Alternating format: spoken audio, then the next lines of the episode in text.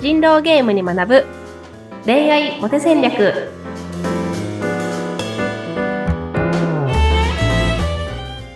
皆さんこんにちは。恋愛コンサルタントの渡辺優香と。インタビュアーを務めます。ズッピーことズッシー秀嗣です。ゆいかさん今週もよろしくお願いします。よろしくお願いします。はい。今日も素敵な笑顔いっぱい溢れてるゆゆいかさんなんですが。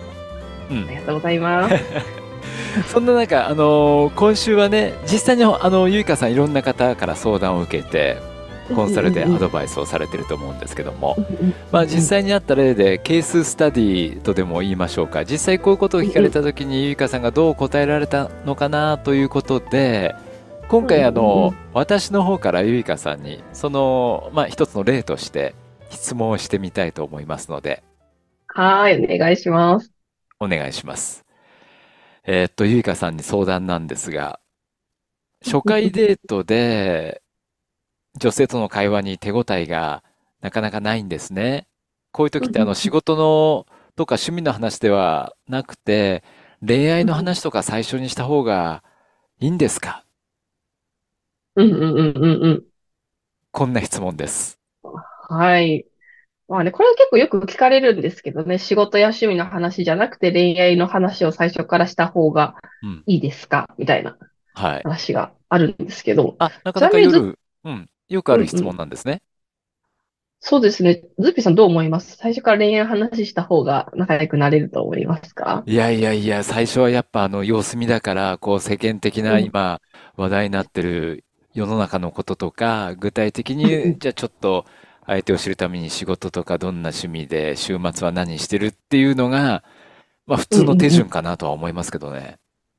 いや、そうなんですよね。うんあの、これ結論から言うと、あの、恋愛の話をしてはいけないということではまずないですが、うんうんその、仕事や趣味の話で手応えがないから恋愛の話をしたら手応えがあるはずだっていう論法はちょっと違うなっていうのがあ、私の結論ですね。そうなんですね。うん。ううんうんん。うんうんうんうん。で、やっぱりローリスク、ミドルリターンって最強なんですよ。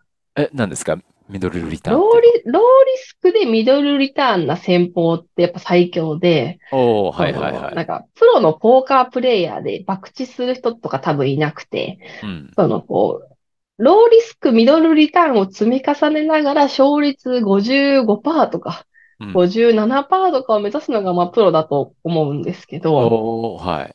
うんうんうんうん。で、それで言うと、その、恋愛の話って結構、こう、博打に近いような感じがあって。人によってはすごい仲良くなれるかもしれないけど、うん。ちょっとなんかいきなり、いきなりそんなこと聞いてきて何なのって思われる リスクもあると。そう、多分僕もそっちの方が強いかなっていう感じしますよね。ね、初期のデーそうトだったらなおさら。うん。そうそうそうそう。うんで、あのーなんだろう。解決策を考えるときにうん、必ず原因があって、その原因を裏返したものが解決策っていう考え方ってあると思うんですけど、うん。うんうん例えば仕事の話とか趣味の話は本人が興味がないくて話題として不適切だっていう原因だとして、うん。だから、じゃあ裏返した時に恋愛の話なら本人が興味を持っているっていう、もしそういう仮説だったらそうなんですけど、うん。でも多分、多分違ってて、恋愛の話じゃなくて、仕事と趣味の話でも盛り上がっている人がいるんですよ。うん。うん。確かに、中にはね。だから、その論法自体が多分破綻してるよねっていう。あうん。あ、そっか。まあ考え方として仕事や趣味の話で盛り上がんなかったら、じゃあ恋愛の話だなっていうのは、そういう思考回路じゃないぞということなんですね、まずね。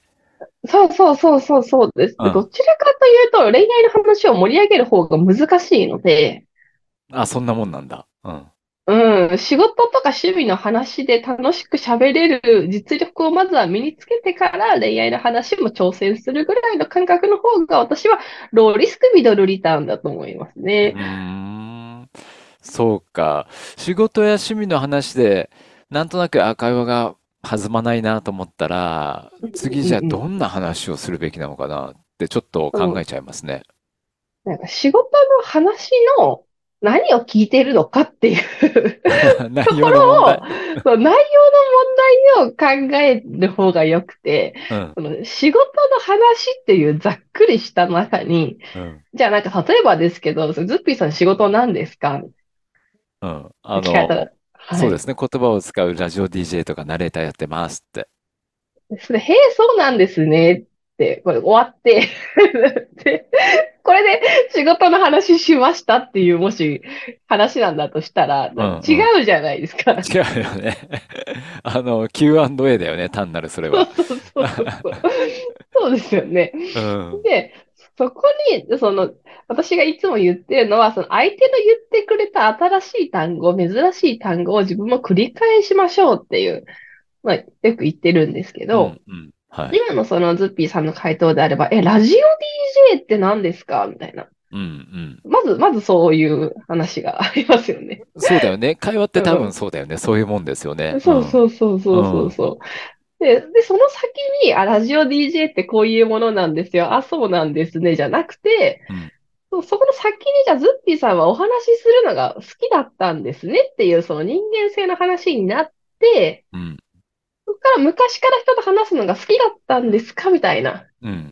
なんかそのひ人柄の話につながっていく流れを踏めれば、別に入れちゃどこでもいいんですよ。その仕事でも、趣味でも、うん。恋愛でも何でもいいんですよね。はいはい。あの、この初回デートの話で手応えがないっていう人は、結局その人柄の話につなげられてないケースが、まあ、8割ですね。うん。ううん。ん。うんまあ最初だからね、当然あの、探り探りっていうことなんですけれども、うんその一つのコツとしては、相手が答えてくれたことを繰り返して復唱してみるっていう、そういう、まあ、テクニック的なことがあるんですかね。そうです。でもそれはもう絶対っていう。あ、それもう絶対するべき。絶対繰り返してくださいっていう。えーそうなんだ。じゃあ、例えば、し趣味は何なんですか？って聞かれて、まあ男性僕が、うんあ、あの、オートバイでツーリングとかよく行くんですよって言ったら、うんうんなんて返すべき？女子は。え、ツーリングいいですね。私、ツーリング、あの、昔高校の時に一回だけ連れてってもらったことがあるんですけど、すごい楽しくて、でもそれ以来行けてないですね。ちなみにどんなとこツーリング行かれるんですか？って言います。そうだよね。まあまあ、それはもう、もう、もうプロの答え なんだと思うんだけど。まあでもきっと会話ってそう、そうですよね。ああ、オートバイ好きなんですね。はい。あなたは、私はそうですね。映画鑑賞とか、へえ、そうですか。で 終わっちゃうんだよね。そうそうそうそう。今の、今の返しができるようになってから、うんうんでもなんかちょっと手応えがなかった？うん。時に違う話題っていうのを、で選択肢広げていくっていうぐらいで思ってもらった方がうん。いいでしょうね。そうか、そうか。そうだよね。一回それを相手の言ったことを復唱して、それに乗っかって、自分の経験であるか、何かをね、こう付け加えると、相手も何かワードに引っかかってくれるでしょうからね。そうそそううそうそうそうそうそう。うんああた相手も新しい単語をうん出してくれる。で、自分はそれを復唱しつつ、自分の方でも新しい単語とかを付け加えて、あうんの相手にお返しするって、これで繰り返しでね、会話が膨らんでいくもんだと思いますのうで。ん。はい。はい。